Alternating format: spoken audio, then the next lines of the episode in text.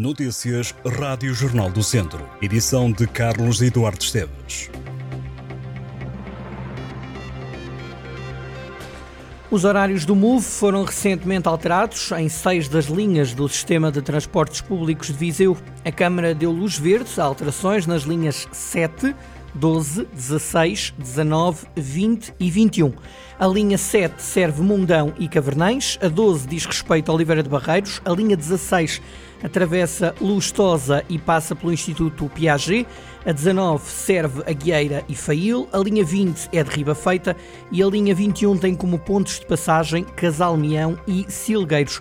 O MOVE esclarece que os ajustes aos horários foram feitos na sequência de várias solicitações dos agrupamentos de escolas. Os novos horários já podem ser consultados no site da Mobilidade Urbana de Viseu. Os atrasos nos autocarros têm sido alvo de críticas dos passageiros no último ano em Viseu com relatos de revolta e indignação, em particular nas linhas urbanas C1 e C2. Em resposta, a Câmara de Viseu anunciou ter aplicado multas à concessionária Berrelhas pela falta de cumprimento em alguns horários. O Conselho de Viseu tem cinco novas áreas de reabilitação urbana nas freguesias. As propostas de delimitação foram aprovadas pela Câmara em reunião do Executivo. As ARU ficam nas localidades de Oliveira de Barreiros, na freguesia de São João de Lourosa, Vil de Soito e Figueiró, na união de freguesias de São Cipriano e Vil de Soito, Bigas, na freguesia de Lourdosa e Povoação, na freguesia de Povolide. As novas áreas juntam-se às 13 já aprovadas no espaço do Conselho de Viseu.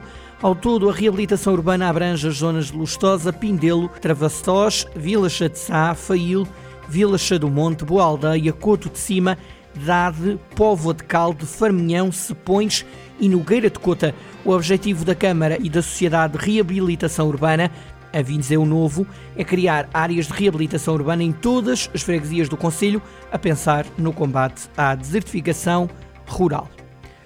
No futebol, primeira divisão distrital, o Cabanas de Viriato travou uma equipa que parecia imparável. Foi à nona jornada que o Carregal do Sal perdeu os primeiros pontos na Série Sul. O ainda líder do grupo tinha oito vitórias, até então, e com este empate viu a diferença para o Molelos reduzir para um ponto. No Grupo Sul, destaque para a goleada imposta pelo Molelos aos Silgueiros. A equipa do Conselho de Tondela venceu por 8-0. Ao centro, todas as equipas que jogaram em casa venceram.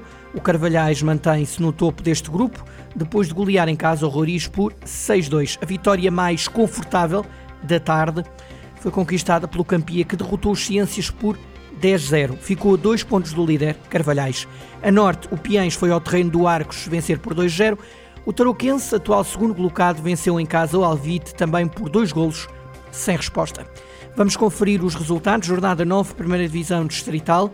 Grupo Norte, Vila Maiorense 2, Cheireiros 1, Arcos 0, Piens 2, Boaças 3, Oliveira do Douro 0, Tarouquense 2, Alvite 0, Grupo Centro, Campia 10, Os Ciências 0, Carvalhais 6, Roriz 2, Viseu United 3, Santa Cruzense 0 e Travanca 2, Vila Chatzá 1. No Grupo Sul, Cabanas de Viriato 1, Carregal do Sal 1, Molelos 8, Silgueiros 0, Santar 1, Besteiros 0 e Nandufo 0, Santa Combadense 4. Só o Viseu 2001 continua a representar o distrito na Taça de Portugal de Futsal Masculino. ABC de Nelas e Pedreles entraram em ação e foram eliminados. O ABC de Nelas perdeu frente ao Ladoeiro por 4-2. O Pedreles foi derrotado pelo Farense, já no prolongamento, por 6-3. No futsal feminino, quatro das cinco equipas que jogaram a segunda eliminatória da taça tiveram sucesso.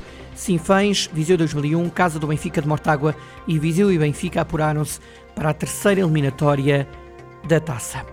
No Hockey em Patins, o Termas Hockey Clube venceu o Hockey Clube da Maia por 6-2 e segue em frente na Taça de Portugal. Foi a primeira vitória fora de casa conquistada pela equipa sampedrense esta época. Frente a frente estavam clubes que jogam a terceira divisão de Hockey em Patins. Tiago Ribeiro e Gabriel Monteiro bizaram para o Termas.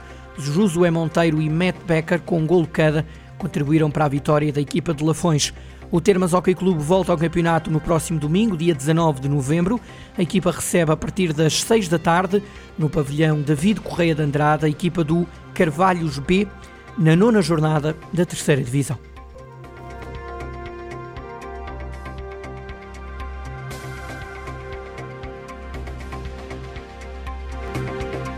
Estas e outras notícias em jornaldocentro.pt.